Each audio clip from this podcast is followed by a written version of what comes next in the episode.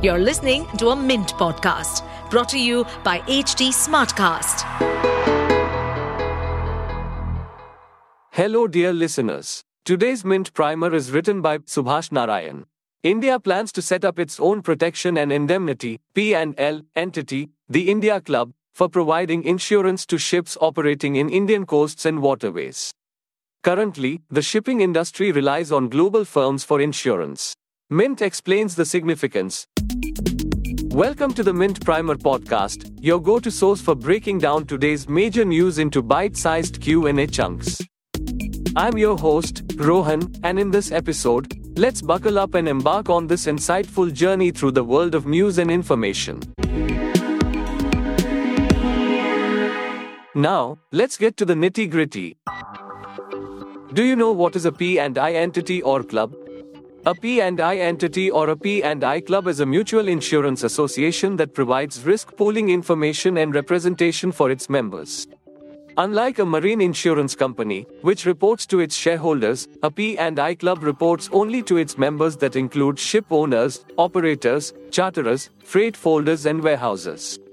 These act as both insurer providers and insurance receivers for its members and provide coverage for a carrier's third party open ended risks such as damage to cargo, war, and environmental damage such as oil spills.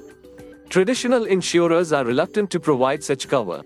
So, how many such clubs operate globally? The international group of P&I clubs, based in London, comprises 13 clubs, which provide cover for approximately 90% of the world's ocean going ships. These include clubs from the UK, US, Korea, Singapore, Japan, the Netherlands, China, Bermuda, Norway, and Sweden.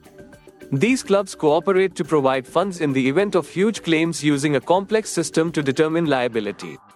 Club members contribute to the club's common risk pool according to the pooling agreement rules. Several Indian shippers operating on global routes also take P&I cover from these clubs, which allows them to operate in global maritime zones, now let's talk about why is India looking to set up its own P&I entity? An India-focused local entity may reduce the country's vulnerability to international sanctions and pressures, as coverage is denied to ships operating between countries facing sanctions.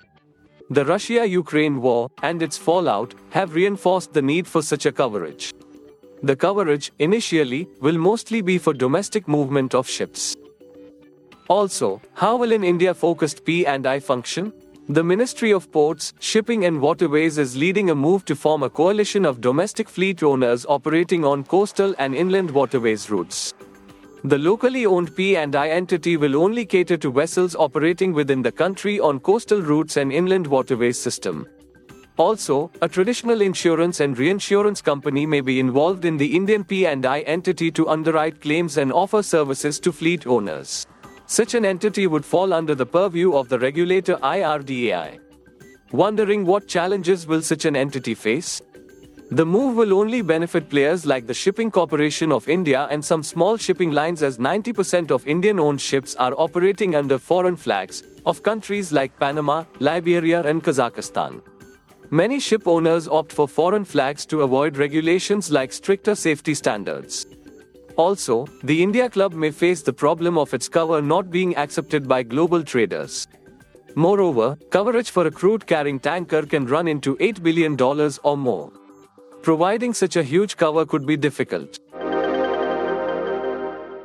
Well, folks, we hope you've enjoyed this eye opening episode. Do you have questions or ideas for future topics? Drop our way.